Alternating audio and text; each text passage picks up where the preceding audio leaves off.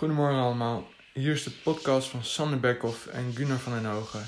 Het is weer de maand mei en mei staat in Nederland altijd in het teken van de herdenking van de Tweede Wereldoorlog. Daarom bespreken wij in deze podcast twee autobiografische oorlogsboeken voor jullie. Beide schrijvers waren in de oorlog nog kind.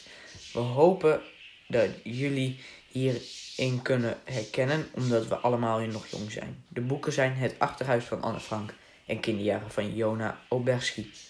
Oké, laten we beginnen met het achterhuis van Anne Frank.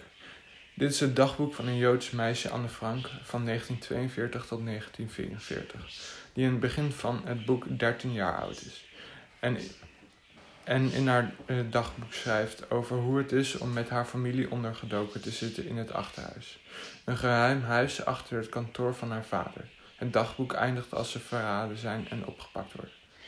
Sander, kan jij me vertellen wat jij een mooi citaat vond uit het boek? Ik denk niet aan alle ellende, maar aan al het moois dat er nog is. En hiermee laat ze zien dat ze ondanks alles nog steeds optimistisch blijft. En heb jij ook een mooi citaat? Als ik van hem net de wind van voren heb gekregen, doet moeder het nog eens dunnetjes over en krijg ik dus de wind van achteren. En als ik dan heel erg bof, roept mijn vrouw me vijf minuten later ter verantwoording en komt de wind van bovenaf blazen. En dat vind ik een mooi citaat, omdat uh, ze dan laat zien dat ze kan spelen met taal. En dus eigenlijk ook wel een, goed, een goede schrijfster zou kunnen worden. Gunnar, als je nu een stelling zou kunnen bedenken bij het boek, wat voor stelling zou je dan bedenken? Lang bij elkaar zitten in één ruimte verandert mensen. Omdat de familie Frank eerst altijd heel aardig en lief tegen elkaar waren, maar na een tijdje in het achterhuis helemaal niet meer. En jij, Sander, wat voor jij, stelling had jij? Als het niet in de oorlog geschreven zou zijn, zou niemand het ooit gelezen hebben. Omdat het een. ik heb deze gekozen omdat het een redelijk saai dagboek is. Dat alleen maar gaat over de ruzies van volwassenen. En het gaat echt over het leven van een 13-jarig meisje. Waar ik weinig raakvlakken mee heb. Hier zijn we het dus niet over eens. Want ik vind dat, jij, uh, dat ze sowieso wel een goede schrijfster is. En dus denk ik dat het anders ook wel een goed boek zou zijn geweest. Zijn er nog dingen die je storend vindt aan het boek? Uh, jawel. Uh, zoals de langdradige beschrijvingen van haar uh, klasgenoten in het begin van het boek. Ja, ik vind het stom dat al die jongens in het boek aanbidders noemt. Uh, al die jongens die verliefd op haar zijn, noemt ze aanbidders. En dat vind ik eigenlijk niet echt kunnen. Gunnar, zaten er nog scènes bij die je niet begreep? Ja, ik begreep niet waarom uh, ouders steeds zo ruzie maakten. En Anne Frank begreep dat zelf trouwens ook niet echt. En jij, begreep jij nog iets niet? Uh, ik begrijp niet hoe ze uh, uiteindelijk verliefd kan worden op Peter, terwijl ze hem juist altijd zo eerst een saaie jongen vond. Zitten er volgens jou scènes in het boek die nooit echt gebeurd zouden kunnen zijn? Nee, niet echt. Voor jou? Nou, ik denk ook niet dat er. Het is namelijk echt. Alles is echt gebeurd. Maar er zijn natuurlijk wel scènes waar ze fantasie heeft dat ze weer vrij is. Ja. Uh, deed het boekje nog ergens aan denken? Nou, de Tweede Wereldoorlog natuurlijk. Want uh, het is in de Tweede Wereldoorlog gebeurd. Maar verder misschien een klein beetje aan corona, omdat we nu ook niet naar buiten mogen. En jij, dit ergens nog denken aan jou? Ja, aan de onverdraagzaamheid die er nog steeds is. Uh, als je het voor het zeggen had, zou je dan nog wat willen veranderen aan het boek? Ik zou willen dat ze het had overleefd en dat ze zelf een einde aan het boek had kunnen schrijven. En jij? Nou, ik had uh, wel graag gewild dat ze het boek mee had genomen, het dagboek mee had genomen naar het kamp waar ze naartoe was geweest. En daarover nog geschreven. Wat maakt het meeste indruk op je? Nou, dat er steeds ingebroken werd in, in het uh, magazijn. Want uh, dat was één keer gebeurd en daarna hadden ze niet echt de goede maatregelen genomen. Dus dat vond ik wel gek. En wat, vind, wat maakt het meeste indruk bij jou? Eh, ik was wel onder de indruk van het laatste stuk van het boek. Het hield zo plotseling op, eh, omdat ze opgepakt waren. Ja, dat is inderdaad wel eh, indrukwekkend. En laatste vraag, Sam.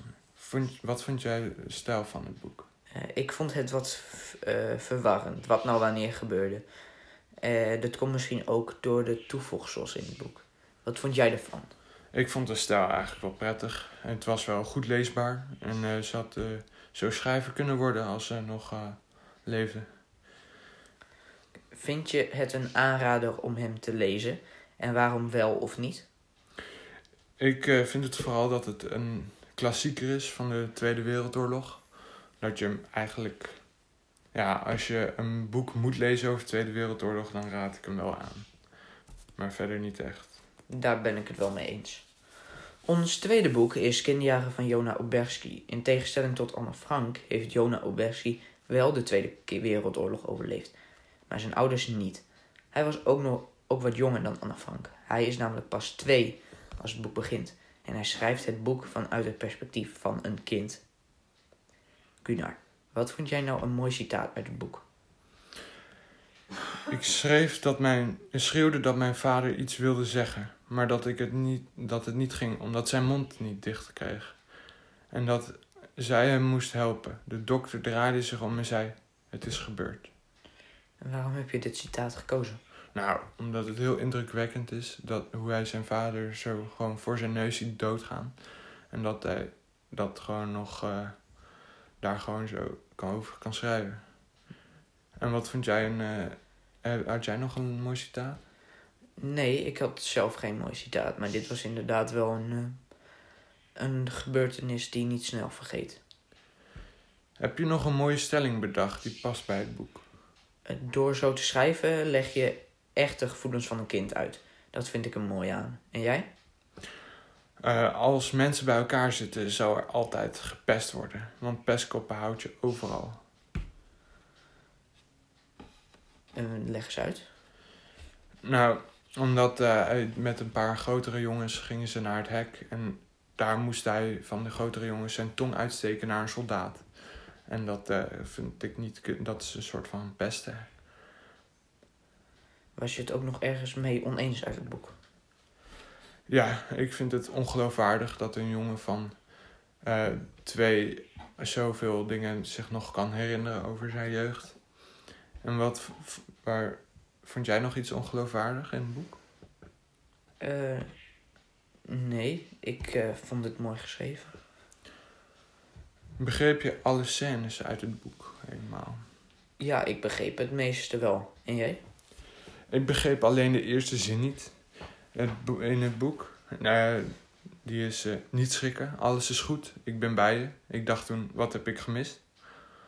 En eh, het was niet echt super duidelijk waar het over ging. Oh ja, dat, dat snap ik wel. Eh, denk jij dat er iets is in het boek dat nooit echt gebeurd zou kunnen zijn? Ja, zoals ik al eerder zei, ehm, over dat hij van zijn tweede tot zijn achtste alles nog zo goed kan herinneren. Maar het kan natuurlijk ook komen doordat het eh, traumatische ervaringen zijn. Hmm. Ik geloof wel dat hij het allemaal nog wel herinnert, omdat het ook inderdaad een grote impact had op zijn jeugd. Ja. Deed het boekje nog ergens aan denken? Nou ja, natuurlijk aan de Tweede Wereldoorlog, maar ook aan hoe het kind daarna opgegroeid is zonder ouders. Ja, het deed mij vooral denken aan de Tweede Wereldoorlog. Maar dat, eh, eh, dat het kind opgegroeid is zonder ouders is ook wel eh, heftig, ja. Zou je nog iets willen veranderen aan het boek? Dat de hoofdpersoon eh, meer van zijn eigen leeftijd, van onze eigen leeftijd was. Zodat het boek iets begrijpelijker is. En jij? Ik had gehoopt dat de moeder het in ieder geval overleefd had om samen nog haar, met haar zoon te kunnen Oh ja, het- dat zou ook wel fijn geweest zijn voor hem. Wat heeft eigenlijk het meeste indruk gemaakt uit het boek?